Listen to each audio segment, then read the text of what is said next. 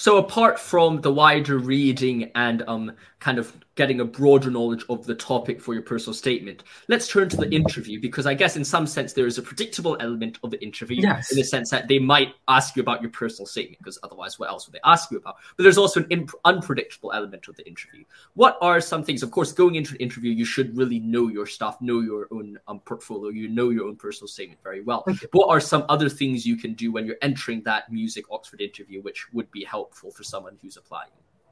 Okay, yeah. So I think to start with this question, I should give a bit more about the structure of the interview first. So um, it's like other three interviews, and they all are quite in a similar structure. It's like like they give you like two pieces of um, pre-reading before the interview. So one piece would be an essay.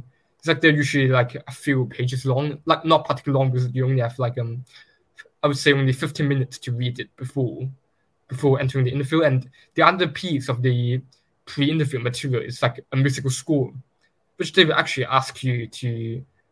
They will ask you like about like how would you analyze the piece of musical, ask you some really technical questions about that piece of music.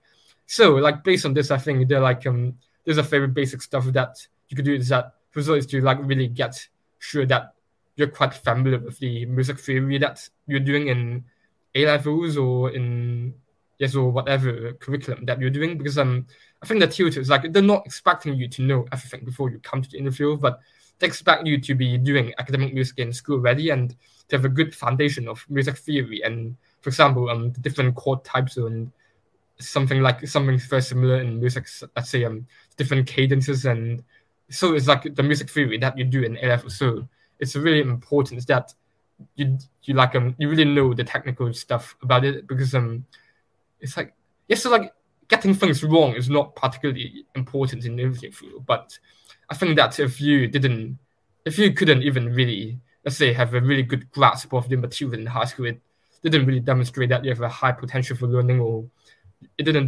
demonstrate that you have a genuine passion and interest in your academic studies. So it's a really important point. And also to, yes, for so like the predictable elements that there's like an essay that you're going to read beforehand, and the tutors would debate with you afterwards. Like after you give a summary of the essay, it's like they're mostly going to like bombard you with different questions that that that is definitely going to be very challenging.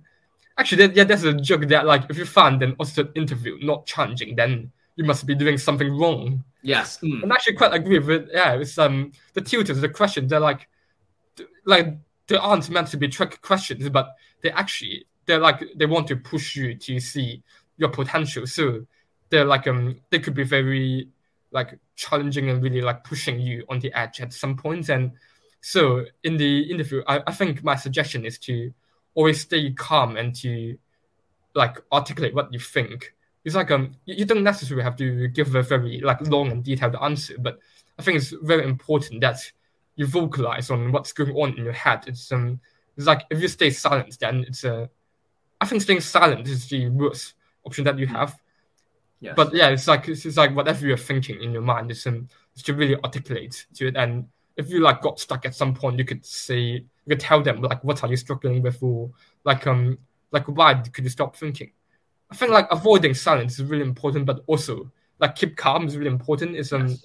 it's always good that perhaps let's say um like I feel I feel I think that, that a few seconds silence is um is quite good at if you need some time to think but like don't really um prolong the silence for too long or because it shows that you might be really struggling or you might be really like you have really difficulties in engaging in debates. So I think my advice is to stay calm, of course, and to vocalize everything in your head and also to articulate your points and a very important point to try to relate it to your personal experience or different contexts. It's like you could like be the best debater and like everything, but if you don't have like any examples or an experience to back it up, I think what you said could be very superficial. And the two and yes, yeah, so it's to my advice is also to contextualize many of your arguments and many of the points that you have made. Mm. You could like very simple link it to some musical experience that you personally had, or link it to some historical events, or link it to like um like any like event that you know that's happening. So yeah, that's my advice for it. No, that's a brilliant um, presentation for um, how to prepare for an interview. I completely agree with the idea that it is so important to understand, know what you're talking about, and also think out loud. There's no there's no problem in telling the tutor or trying to challenge the tutor in their assumptions or what arguments they've made, or trying to really deconstruct or really figure out what are they trying to ask